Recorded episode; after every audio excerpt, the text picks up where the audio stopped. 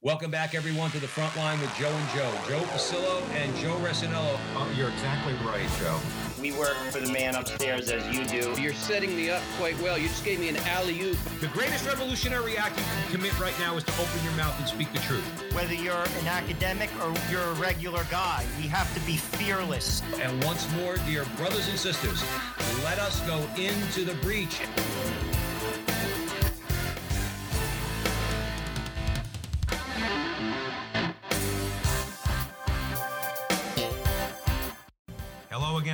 Welcome to the front line with Joe and Joe. Joe Pasillo, as always, joined by Joe Resinello.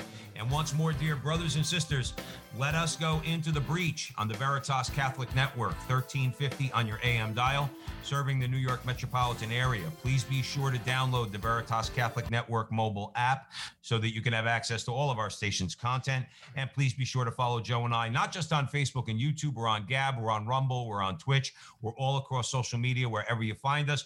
Please subscribe to us in some way, click a like, a share, all that fun stuff. And today, we are very pleased to welcome back to the program Theresa Bonapartis. And for those of you who do not know Theresa, uh, want to give a brief introduction. And we always say, Joe and I, that we, you know, we're going into the breach. Well, when you're talking about abortion, you're going into the breach. Okay. So Theresa is the co-developer with the Sisters of Life of the Entering Canaan Ministry, a sacramental journey to an inheritance of Mercy. Uh, located in M- Mamaroneck, New York, the ministry focuses on healing after abortion for women, men, and siblings from their pain, their isolation, and silent suffering uh, from abortion, and brings them to the freedom of forgiveness, healing, and peace that you can only achieve through Jesus Christ. Theresa Bonapartis, welcome back to the front line with Joe and Joe. Thank you so much. Thanks for having me on. Absolutely. So I'm going to kick it over to Joe. Theresa, we always start with the prayer because all good things start with the prayer, and this is a good thing. In the name, of the, Father, Son, Holy Spirit, amen. Remember, O most gracious Virgin Mary, that never was it known that anyone who sought your help or sought your intercession was left unaided. Inspired by this confidence, we fly unto you, a virgin of virgins, our mother. To you we come, before you we stand, sinful and sorrowful. O Mother of the Word incarnate, despise not our petitions, but in your clemency hear and answer us. Amen. St. Dominic, Pray for us. Pray for us. Holy Spirit, amen. Amen. Theresa, I think a good place to start is how did you come up with the name Entering Canaan? I mean, it's very unique for your post abortion ministry. It sounds unique, but once you hear the story, you really realize that it's not so unique. So we had begun the ministry, but we really um, didn't have a name for it. And the USCCB called us up and asked us for the name of our ministry and a manual. And we kind of just looked at each other and said, We don't have a name. So one day when I was praying in front of the Blessed Sacrament, I wasn't even really thinking about this, but all of a sudden the name entering Canaan came into my mind. And I really felt strongly that that was supposed to be the name of the ministry, but I couldn't figure out why. I kept thinking of the Israelites, their journey to the promised land, but it didn't fit with healing from abortion. But I came home and I took out the Bible and I started to read about it. And all during their journey, there's so many references to God saying to them, Don't be afraid, keep going. You're going to face battles, but I'm going to be here with you. So, all of those things really spoke to my heart in relation to the healing journey from abortion. And it is a journey. And the most beautiful part was that the Israelites entered the Canaan in the book of Joshua, which is the name that I gave to my own aborted son when I aborted him, not even years later. I think I've mentioned this in the last um, program. I had an abortion at the end of the fourth month of pregnancy. I had been coerced by my father, and I actually had a saline abortion where I went into labor and I actually saw him. And for some reason, I was compelled to name him. It was all so horrific. And I gave him the name of Joshua. So when this happened with naming the ministry, and that coming to me in prayer and then reading about it and seeing that the Israelites entered the land of Canaan in the book of Joshua, it was just such a confirmation of everything that they had shown me. It was so beautiful. Theresa, I, I mean, I want to focus on the journey itself because I read on your website uh, this statement. It says, I won't lie to you. It's a difficult journey. Right. Talk about that because you made that journey and now you're helping others uh, to make that journey again. But you, you, you know, I, I love the way you don't sugarcoat it because Right. that's real. I mean, Right. aren't we all on a journey? I mean, Yes, let's to be that's what I honest. would. Yeah, I was just going to say that to you. I'm still on the journey. So I think that there's so many different aspects to healing from abortion. And the first one, of course, is just recognizing what it is you have done, that you've participated in the death of your own child. And there's different layers after that. It ultimately is a walk to God, right? To the promised land, to Him. And He's just accompanying us on the way with different layers. And in the battle of healing from abortion, there are battles, really horrible battles. I truly believe that this is the devil's main work of art, really, when you think about it. The sin against life, we're killing our children. And I think that um, he just tries, like we often very much, and not that this is a bad thing, but we focus on the unborn, uh, which we should. But the unborn, if you think about it, they are in heaven with God now. But how many souls are lost to Him because of abortion? And it's very hard to make this journey and to face all the different things the shame, the guilt, uh, who knows, other things in your life. So it's really hard to look at it all. And so it is a difficult journey because we're constantly dying to ourselves, right? I, mean, if you look at the Gospel of Life, um, Pope John Paul II, he even says in there, you know, don't give in to discouragement, don't lose hope, understand what happened and face it honestly.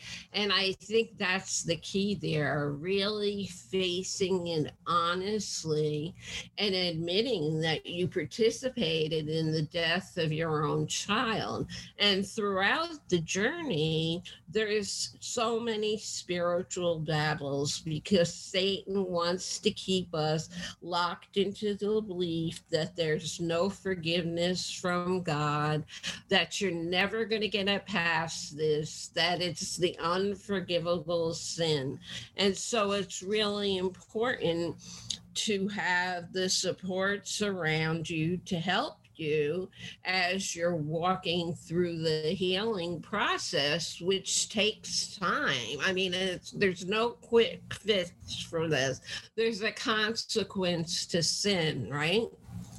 Oh, Yeah, absolutely. I mean, when you were talking about you have to face reality, I can remember one time me and my friends years ago were were joking and we said, if you can't lie to yourself, who can you lie to? Mm. And and I mean that's what I think people do with a lot of things. Well, look at one of the examples. And if you're just joining us, Theresa Bonapartis is having a conversation at the front line with Joe and Joe, talking about her ministry, entering Canaan, a sacramental journey to an inheritance of mercy. You talk about not facing the reality of the situation. We talked about on our show, Theresa.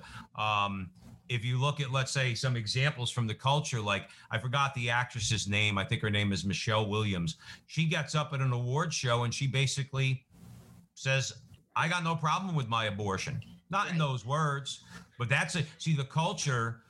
The, the culture has made a made it where abortion's no different. I mean, it's they they've always done this, but it's worse than it was a couple decades ago. Now it's no different than getting your tonsils out. Yeah, And even if it is a little bit messy, I don't care. I got to live my life. Stevie Nicks did the same thing recently. Said if I didn't have an abortion, I would have def- deprived the world of uh, of Fleetwood Mac music. I don't know. You deprived the world of a human being. But you see the way, like you're talking about the, the real guilt that comes from having committed this act, okay, and the fact that there's forgiveness for that. But that's up against a culture that's saying you have nothing to be forgiven for. What are Uh, your but I thoughts? think- what are your thoughts on that? Yeah, I really think we have to recognize the fact that her abortion is such a horrific act that if you don't know the love and mercy of God, it's very difficult to look at it. So I think that women naturally they want to buy into the lie, they go into a denial, they keep busy, they rationalize, justify what they did. I mean, just last week I went, or a couple of weeks ago, I went to a vigil in Brooklyn, and there was the group New York City abortion rights there, and it's a lot of young women just yelling this stuff at us. And it was amazing to me how little they really knew about abortion. One of the things uh, um, that they were yelling is abortion saves women's lives. Yeah. It doesn't save women's lives. First of all, women still die, and there's millions of women who are suffering who maybe can't have another child, suffering psychologically, uh, so many different ways. So I think most of the people that speak the way you say those um, actresses are speaking, it's a, an attempt to keep justifying. But I'll tell you something, guys. I've had women as, as old as 93 finally looking at their abortions that they come to this point in their lives where it it catches up with you sooner or later it's not natural for a woman to take the life of her own child right Right, and that and and that's go ahead, Joe. No, that's but- what we got to emphasize. This is this is a violation of the natural law. Mothers don't kill their children. But I mean, you know what it is? These are wounded people. You said something. If you don't believe in God or have a relationship with God, to, to state publicly, I did X, I terminated the life of my child, that's next to impossible, if not impossible. It's just a projection of hurt. I mean, that's how we have to look at these people. That's what it is. It's nothing more than that. The thing that I wanted to touch upon is if you drink poison, it's going to affect you whether you think it it's not. Like even if you say it's not going to affect me it's still going to affect you because doing that is poison.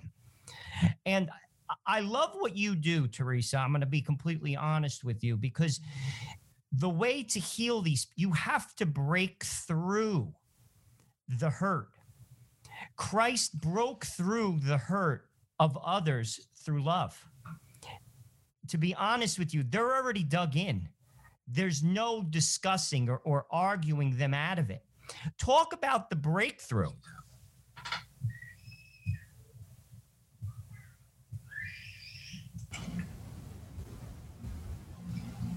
Theresa, we were talking about like the souls um, at that Brooklyn rally that were saying all types of, uh, you know, violent and hateful things.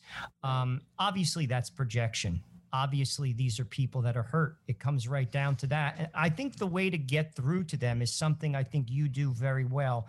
Is it has to be through love. I mean, they're already dug in.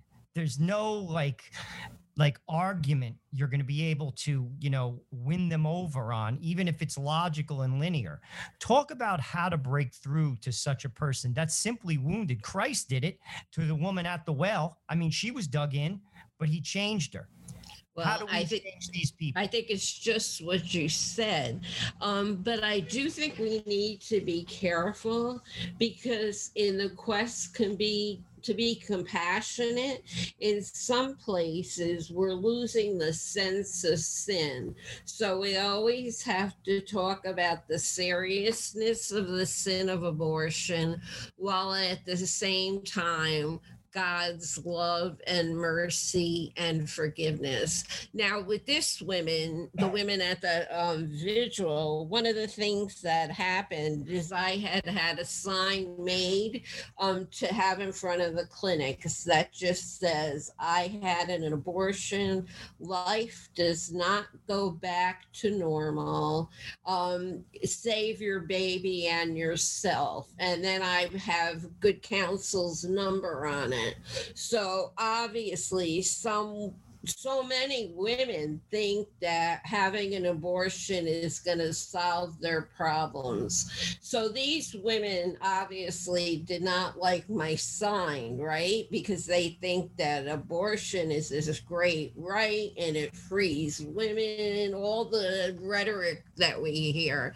And at one point, I had dropped my sign and they grabbed it and they wrote on the back of it, God loves abortion. And a policeman saw it and made them give it back to me. Anyway, um, all day, obviously, because of my personal experience in the work that I do, I really did feel a tenderness towards these young women, um, just really seeing how lost they are and how they really don't have any in- understanding and relationship with God. So I think in that kind of a circumstance, just not answering to continue praying for them. I actually sent something to the coordinator there where we're going to be handing out cards with a prayer so that we all pray for them all the time. So I think that um most times if you meet somebody that's really radical the chances are they don't have an understanding and they just are not able to look because they have no relationship with god. So obviously hopefully our prayers are um, somehow will open a door to his grace for them and they'll be able to start having that darkness fall away from them and little by little be open. And we know that that happens, right? Look at Bernard Nathanson, so many people that were so entrenched in the abortion business and then had huge conversions of heart, right? Yeah. Yeah, and you're at the front line with Joe and Joe, Joe Pasillo, Joe Rossinello. We're having a fascinating conversation with Theresa Bonapartis about her ministry entering Canaan post abortive healing. One thing I will mention, and then I want to hand it back over to Joe, Theresa. Um, I've, uh, I say, I don't know whether to say fortunately or unfortunately, um, but I've had that experience that you had in Brooklyn. Um, I haven't been down, I'm not going to lie, I haven't been down there in a few months because we do the show on Saturday mornings, Right. uh, generally speaking. Um, but I've been I've, I've confronted those people. Uh, not not not I've confronted those people. I've been there when they have confronted the prayer warriors. It, And Right. what one of the things that amazes me is you guys earlier with you and Joe Rossinello were talking about basically conscience. You know, eventually your conscience is going to get you. We're a bunch of prayer warriors who have really no legal power, no political power. Not in New York, not in Brooklyn, not downtown Manhattan. Okay. There's nothing we could do to overturn, to ban abortion in America, really. The other side, and they, they are the other side, they know that. But do you see how angry they get just at the notion that you would pray to God on a public street in front of an abortion clinic that Yeah. this and you see how angry they get at that? You would think that they would laugh like Jesus was mocked. You'd think that, and they do their share of mocking, but there's a lot of shrill and uh, and anger, like you said, particularly the women coming out of their mouth. I think it's their guilty conscience. Right. They That's don't like I- it when somebody's praying against this action that they that they probably have you know had performed on them also. Right. I think, yes, definitely. There's a need to continue to justify what they did.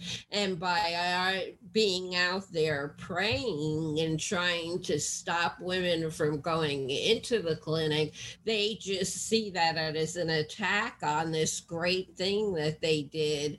And they don't want to look at what they really did. I mean, let's face it, they never say anything. It's always using other words, choice, or, you know, they never talk about the reality of what abortion is that an innocent baby is being killed because they can't, they don't want to go there, you know? Yeah, no, absolutely.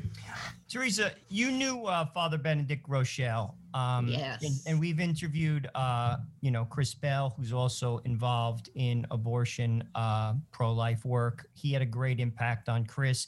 He also had an impact on you and your ministry. Could you talk a little bit about that? Because I think, to be honest with you, one day he will be canonized. That's my opinion but yeah, I'm, I'm entitled to it. This is a perfect time, right? His birthday, right? But Okay, so I met, I actually met the Friars right in their beginnings. I used to go to Dobbs Ferry here in New York to pray in front of the clinic.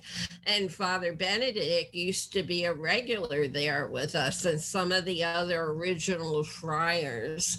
So I I always was so grateful in the way that he spoke about not only abortion, but healing for abortion. It's when you're isolated like that or just in the beginning of your healing, it's so hard to believe in the love and the mercy of God. You really do feel like it's the unforgivable sin. So when there's a priest out there that's actually giving you that hope and telling you there is mercy, there is forgiveness, you can work through that, it's such a gift to those who are suffering because it gives gives them hope that they haven't had. So he was always a sign of that hope for me. And then when I got more and more involved in the pro life work, um, you know, he would, I would go listen to him talk and whatever. And then when I started working for Good Counsel, obviously he's one of their founders.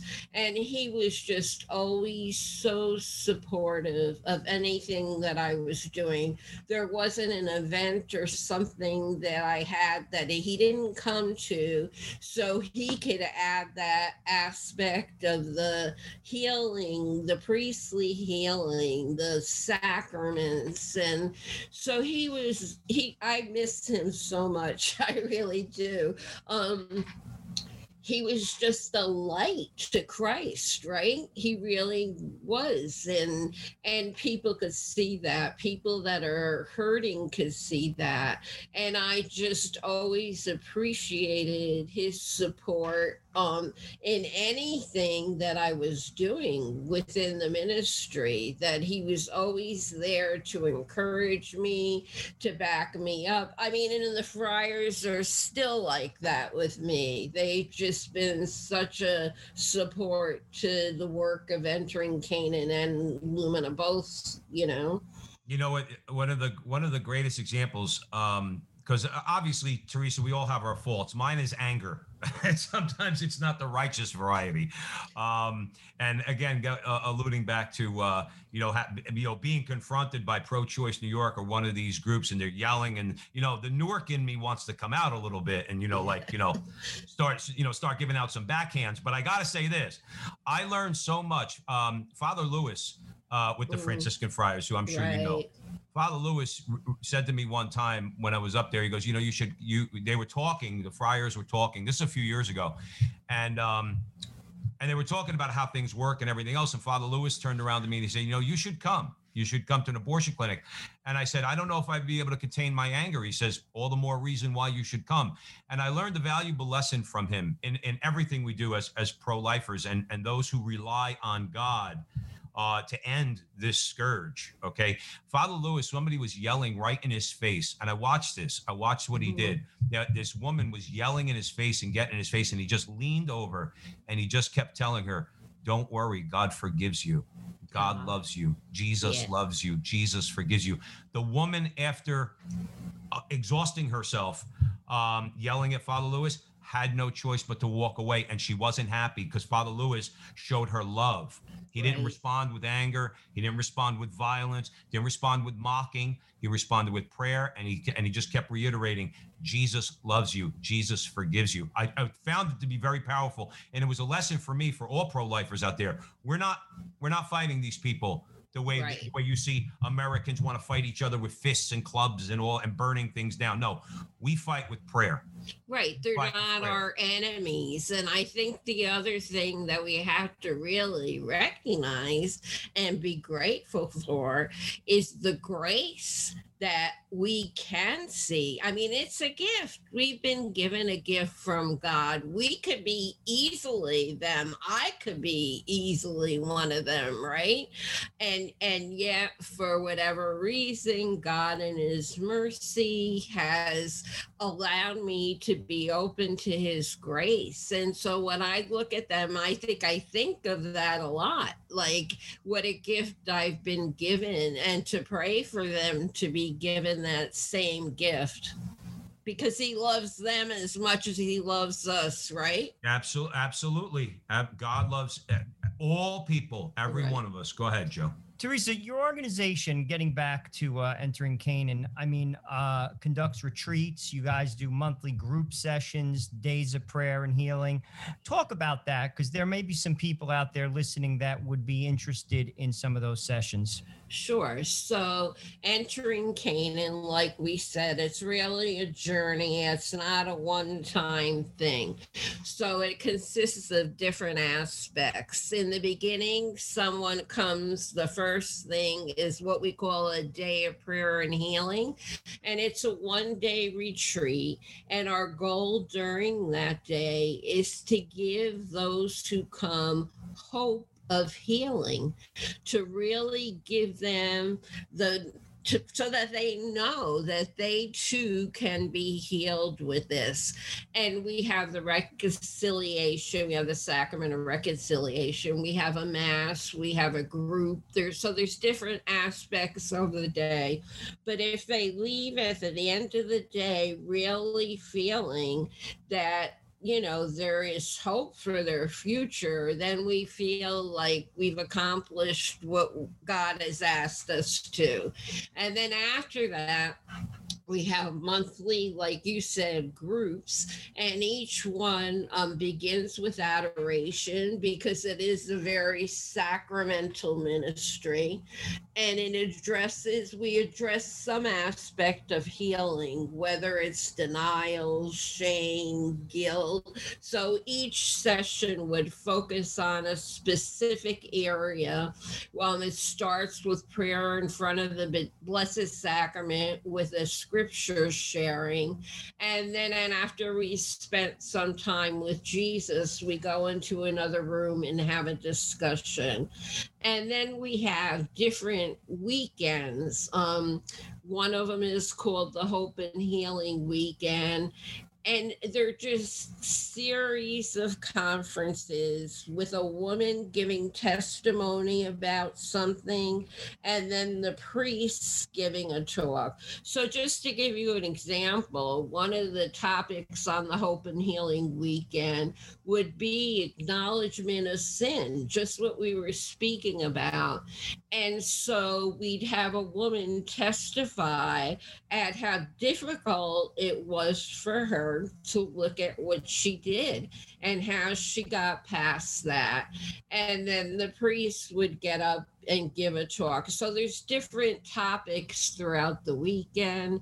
And then we have a mercy retreat once a year, which is just like a re- renewal retreat that just brings them deeper into their healing, into spirituality, and their relationship with God. So it's ongoing. Some people are involved for a short period of time, and we've had women that have been involved from the beginning. It's now 25 years old, and they still come to help the new people. And Theresa, it's we're gonna- that.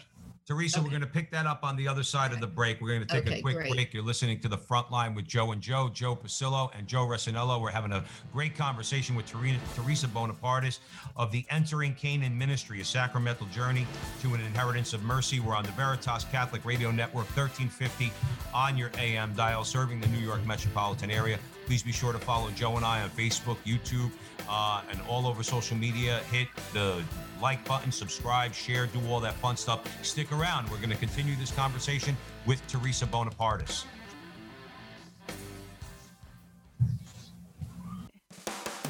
Hey, you know about our Veritas shows, right? All five? It starts every Sunday at 5 p.m. with the Frontline with Joe and Joe. Their guests include the biggest names in the Catholic world, and Joe and Joe talk to them from the perspective of the everyday Catholic. Every Wednesday at noon, you can catch Let Me Be Frank. This is your chance to hear Bishop Frank Caggiano talk about spirituality, church news, and fun stories from his Brooklyn childhood and his life. Thursday nights at 8 o'clock. That's when you can hear It's Not That Late with Liv Harrison. It's a late night show on Catholic radio, and Liv mixes faith with humor, games, and dynamic interviews. There's a double dose of shows on Friday. First, at noon, it's Restless. It's four millennials talking about, well, life as millennials in today's crazy world. Yes, it's possible to be young and Catholic. Then, at 12:30 on Fridays, you can hear the Focus on Veritas, where Peter Sonsky puts the focus on good works and the good people doing those works. Those are the five Veritas shows, and there's more on the way. Stay up to date at veritascatholic.com or on the mobile app. Welcome back, everyone, to the front line with Joe and Joe. Joe Pasillo and Joe Ricinello way in the breach on the Veritas Catholic Network, talking with Theresa Bonapartis from the Entering Canaan Ministry, a sacramental journey to an inheritance of mercy. Theresa, one of the things we ended with the last segment with, we were talking about uh, group sessions, uh, retreats, day retreats, healing. What I love is, and Joe Resinello loves to say on the show all the time, you could argue with somebody till, till you're blue in the face, okay? It's actions that people see. And rather than try to dispel the lies, particularly that the pro death movement tries to perpetrate when it comes to the Catholic response to abortion, they say we judge women, we hate women, we want to hurt women. Once they've had an abortion, we don't care about them. You don't have to say a word, Theresa Bonapartis. Your actions and the actions of the Sisters of Life and the Entering Canaan ministry directly counter that lie that they try to say because of the fact that what you do is to help women who have already committed this atrocious act Right. and, And help the them to church has heal.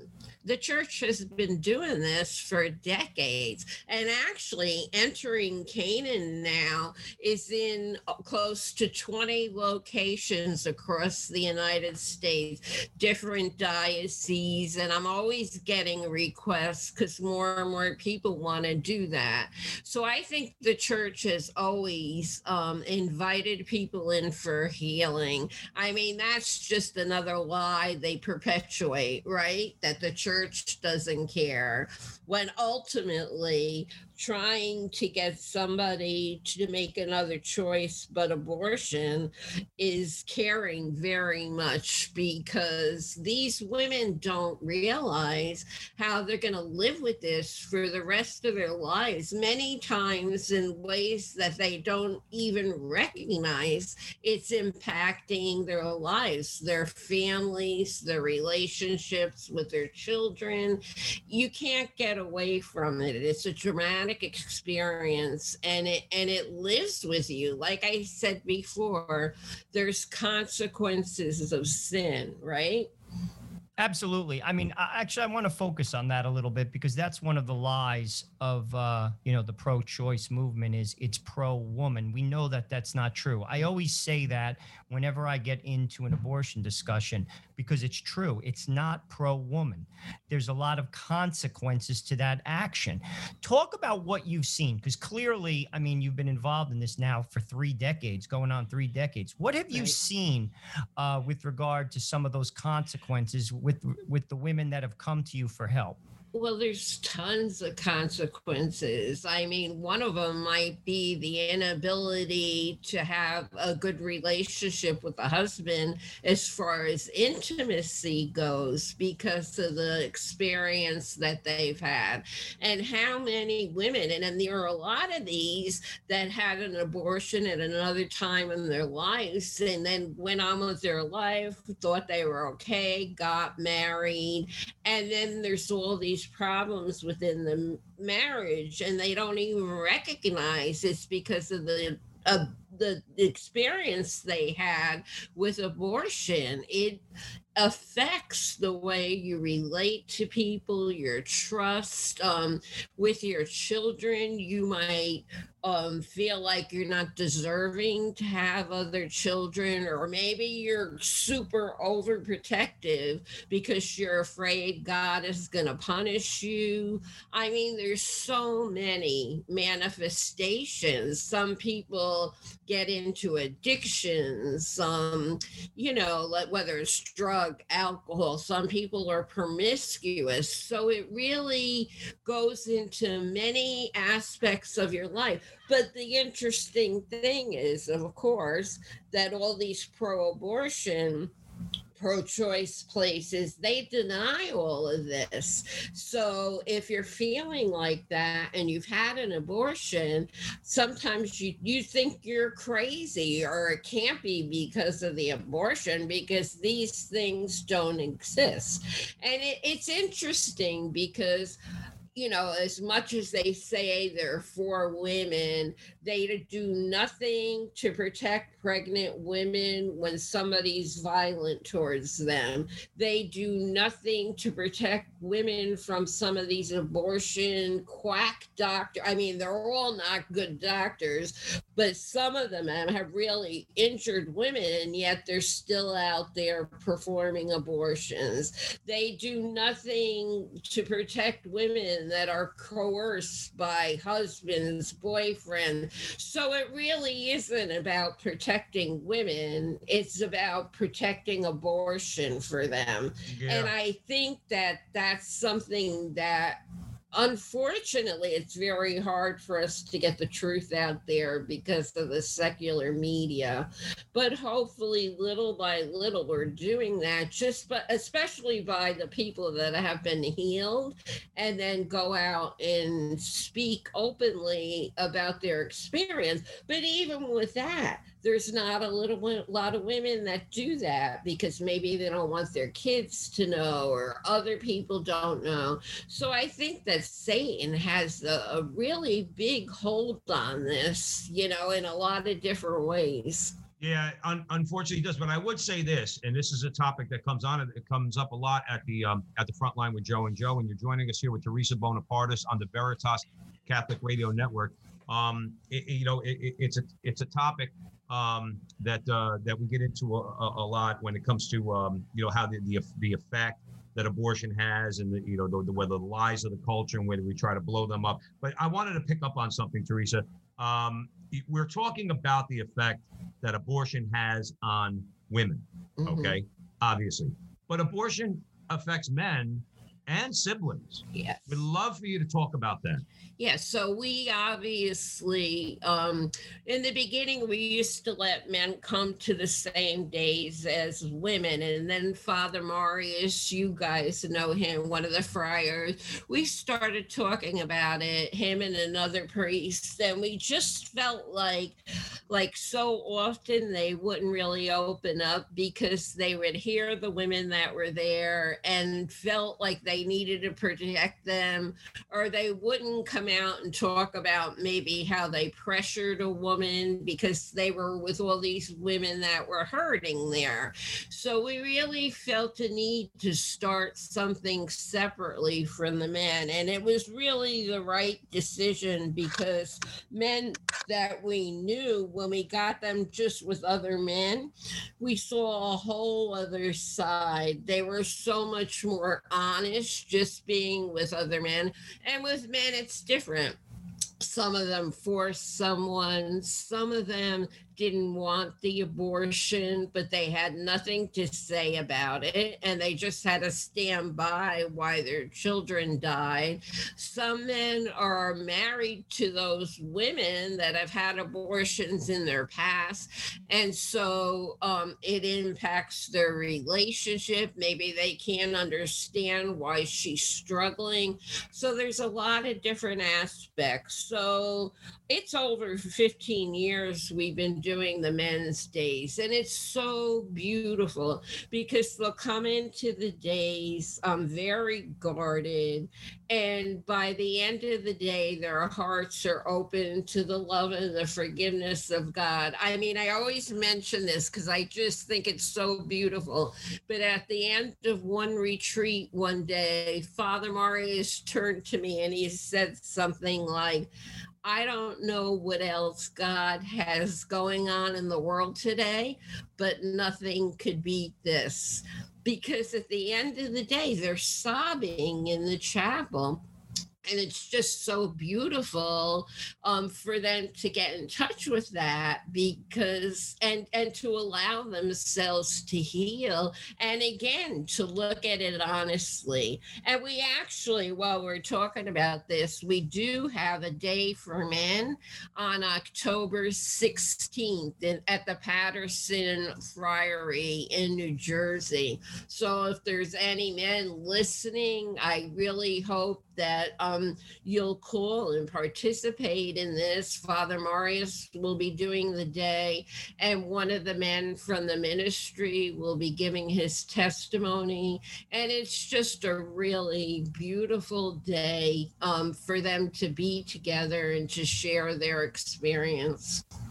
Theresa, talk a little bit about the siblings, how abortion affects siblings many times. So, siblings, I was very aware of that from telling my own children who had two very different reactions to my abortion. It was when they were teenagers, and much they had grown up by then in a pro life household because after my healing, I was so involved in the pro life movement. And um, when I finally told them, as terrified as I was, one of them was like, Well, God forgave you, I forgive you. And the other one, um, which actually I think was a healthier response, was just like, How could you have done something like that? And so both of them were like, uh, Now my life makes sense. Like so many things that they had experienced with me. Um, my marriage with their father had broken up because he was an addict because i married somebody like that because i didn't think i deserved anything better. So it was like all these lights went off for them and they really understood why their life was the way that it was. And so we worked on healing which took a long time, but that's okay. And so I was very aware of the way that it had impacted siblings. So I just felt the need to start something for them. So this is our 10th year of doing retreats for siblings. And we do weekend retreats, and they're so beautiful. And we have people come from all over the country. There's such a demand for it. I mean, people just want to come all over the United States, all over Canada. And it's really a place for them to be able to express how it's impacted them without anybody condemning their parents because they love their parents, but yet there's all these conflicted feelings and they wonder, you know, like would my name be the same? Would I even be here if that baby had been born? Like there's so many dynamics in it for them. So it's a way um, for us to validate their own worth and dignity and to validate their family and to validate everything they're feeling, you know, in relation to their family, and to just, and it's very different, obviously, because of some of the things what we spoke about with the parents. Maybe one of them have parents that's very distant. And of course, they've taken that personally, even though it might be because the mother is just afraid to get close because she doesn't think she deserves it. So there's a lot of dynamics involved in this too. But we also have one of those scheduled for March, um, March 11th through 13th. And um, it's going to be at the Shrine of Our Lady, Czestochowa, Pennsylvania. Okay. Father Father Fidelis from the Friars Mhm. um, will be the spiritual director, and um, this guy Mike, who's a sibling, will be giving testimony. So they're very, very beautiful weekends. Very painful, but very beautiful.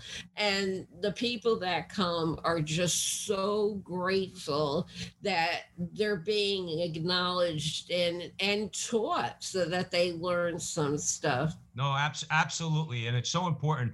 Um, and the point I was going to make earlier, and I'm going to hand it over to Joe, is, um, you know, if it, you know, many people, not just Catholics, many people have said, um, and I think this speaks to what you're doing, Theresa, that if it wasn't for the Catholic Church, this issue would have gone away a long time ago. Mhm. They, and it's not just speaking out against abortion, but it's again the the the, the heroic actions of of organizations like yours, like Entering Canaan, um, really keep this issue in the front of people's minds so that it never goes away and eventually it's going to be abolished as it should be. For those of you just joining us here at the front line with Joe and Joe, we're speaking with Theresa Bonapartis, uh, who is the co-developer with the Sisters of Life of the Entering Canaan Ministry Post-Abortive Healing. With that, I'm going to hand it over to Joe Resinello. Theresa, we're pretty close, Joe and myself, with the Sisters of Life. We've had them on the show, and both our wives have worked with them closely over the years. Could you talk about how uh, your ministry partners with them? Because clearly, for those who may not know, that is their charism um, to promote life, Right. and they're starting to grow dramatically, actually, because there's a need for it.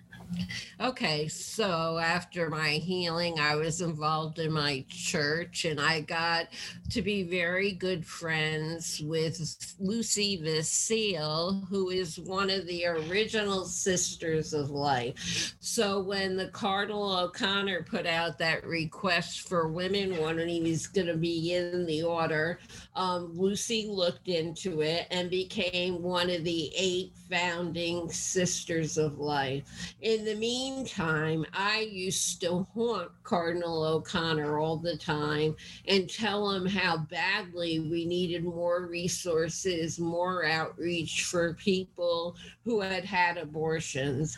And um, he promised me that when the Sisters of Life began, that this would be one of their apostolates. And that's basically what happened. So in the beginning, it was Mother Agnes, Sister Lucy, and I. And the um, entering Canaan was really developed as a result of my personal experience, what I had gone through um, in my own healing journey, what I had learned. And that's how we started and it just grew from there. I actually worked very closely with the sisters for 17 years, um, but now I don't really do so. They're they're still doing it in this in the New York area, um, but I kind of um, now do the men, the siblings, and I actually travel to different dioceses to teach it to people that want to do it so that it has a wider um you know there's more people all over the country doing it but the sisters are very much still doing the ministry Yeah, uh, uh, we we we try to stay very close with them. They're they're good and holy. But uh, the same with the CFR, same with the Franciscan friars.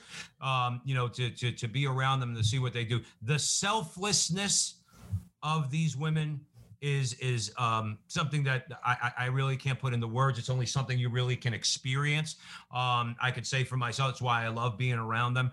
uh, because they're just so giving, particularly on this and what you're talking about, Theresa Bonaparte, is about extending that love of Jesus Christ to to women, both both in, to try to convince them not to have an abortion, and then if they do, to say, you know, to so to prevent them from despairing or falling deeper into Right. their sin. So it's just it's it's just such a beautiful t- thing that that you're working closely with them. Theresa, Yes. you've written a book too. Um, it's called A Journey of Healing. Where could uh, our listeners get that book? Because I think it's a very important read. Sure, it's available from Marian Press in Stockbridge, the Shrine of Divine Mercy, their um, publishing company, and you could actually also get it on Amazon, either one of those places. And, and it's basically um, reflections of healing through my own experience, both personally and working with other people. So it's really an aid for people who are making this journey to help them deal with other things um, that they're going through through meditations and reflections. So it's kind of it's a very prayerful little book, but it addresses specific issues um, of healing from abortion.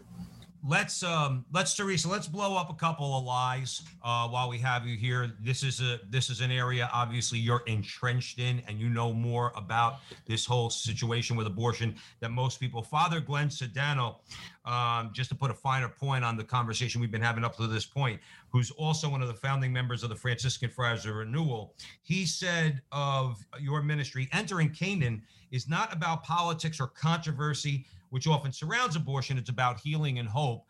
And obviously, that's where we brought the conversation up to this point, talking about that healing, talking about that hope and everything else. However, Theresa, you're at the front line with Joe and Joe. All right. We'd love for your comments on a few things because there is politics involved. There, we, we, we do have to address some of the politics. We do have to address, uh, let's say, the the uh, arguments that are made in the political realm, the arguments that are made in the cultural realm. A fetus does not have moral value in the first trimester.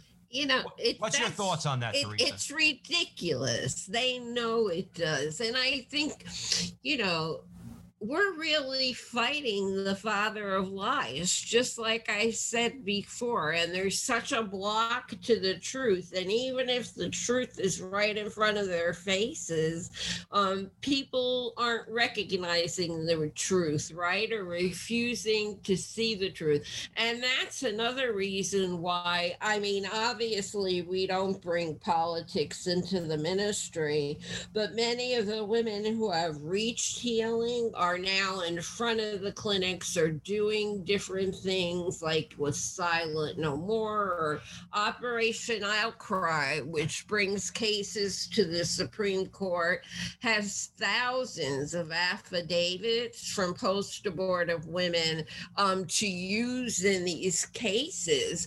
And so, um, obviously, once you're healed and you're secure in God's love and mercy, you know, your fear goes away, right? So you become um, more vocal.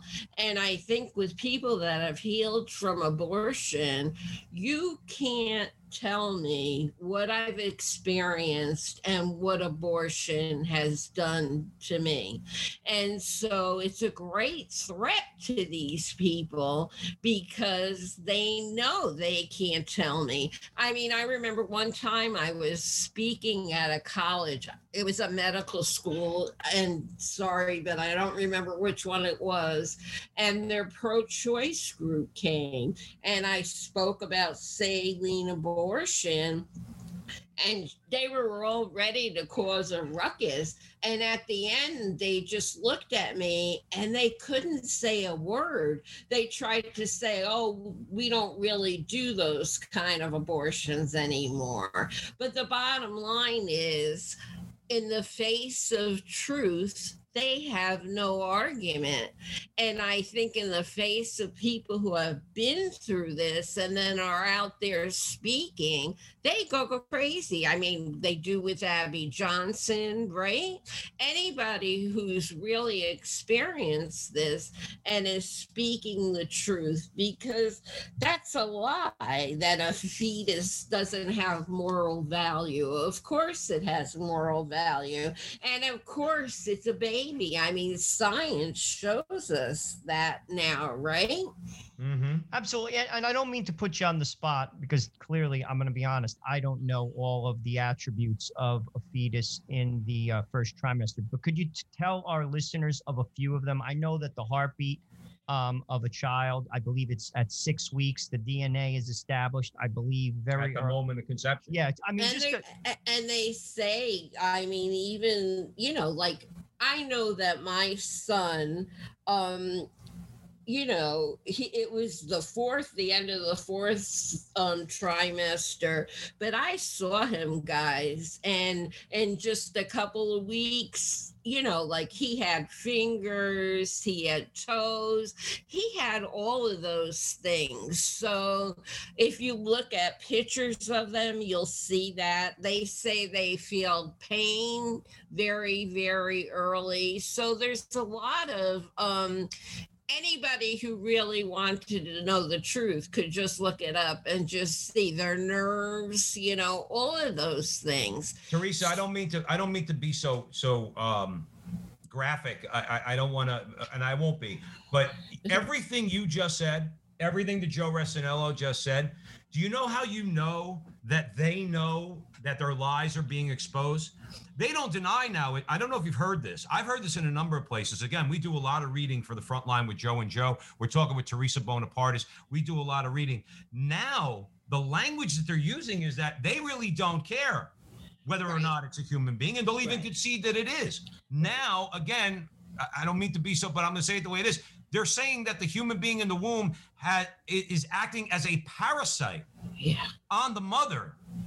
Um, so they know it's a human being. They've lost that argument because you can't you can't win an argument based on lies. Now they say the human being in the womb. Okay, fine, it is, but the but that that parasite doesn't have a right to the woman's body. Do you Yeah, see how far and how really evil that, that they'll go? Now, now the human being they acknowledge as a human being, but now that human being is a parasite and is acting in a parasitical way on the mother. And and they're so radicalized now and i've really noticed that too.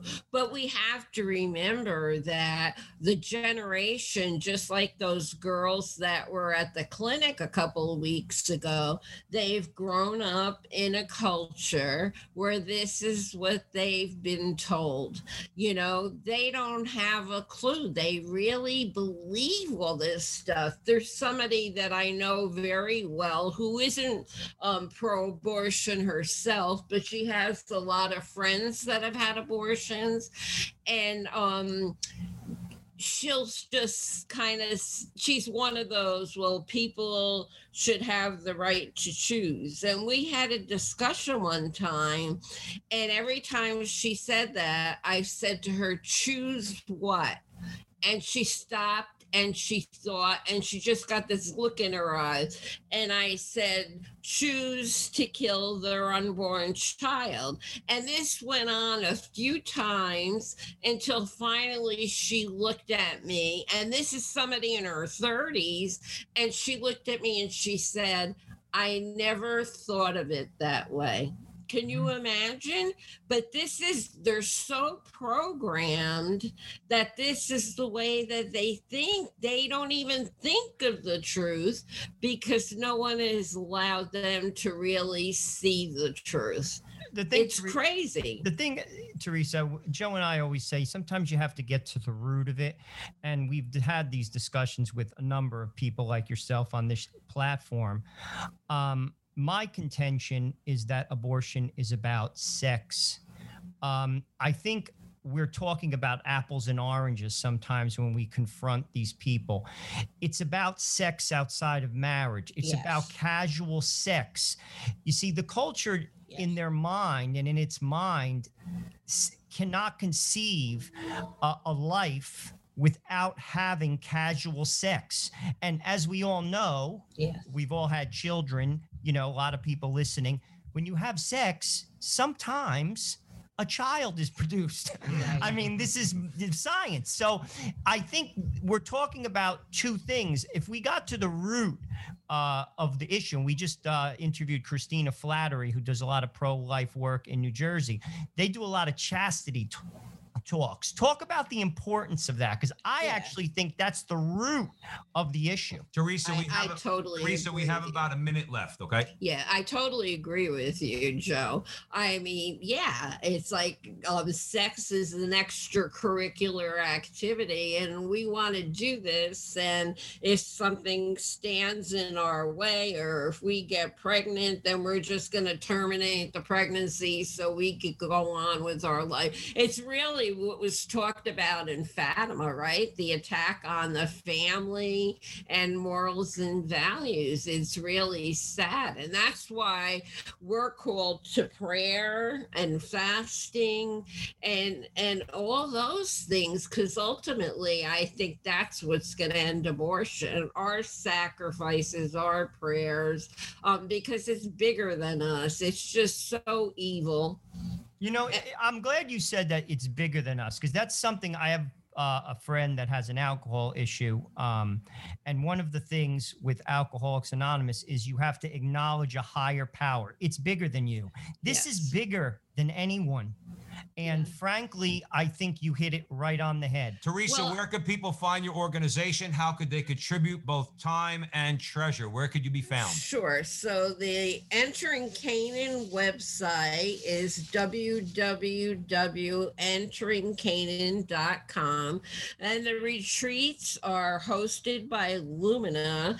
And our phone number is 877 586 4621. And there's emails on the site where, of course, they could just contact us that way as well. Awesome. Thank you so much, Theresa Bonapartis, for joining us at the front line with Joe and Joe. And thank you, dear brothers and sisters, for joining us on the Veritas Catholic Network, bringing the truth of the Catholic faith to the New York metropolitan area, 1350 on your AM dial. For all Veritas content, please be sure to download our Veritas Catholic Network mobile app. And please be sure to follow Joe and I wherever you find us on social media Facebook, YouTube, until they take us down, of course, Gab, Parler, uh, Twitch, and the whole nine yards. And remember, until the next time that our conversation is your conversation and that conversation is going on everywhere. We'll talk to you soon.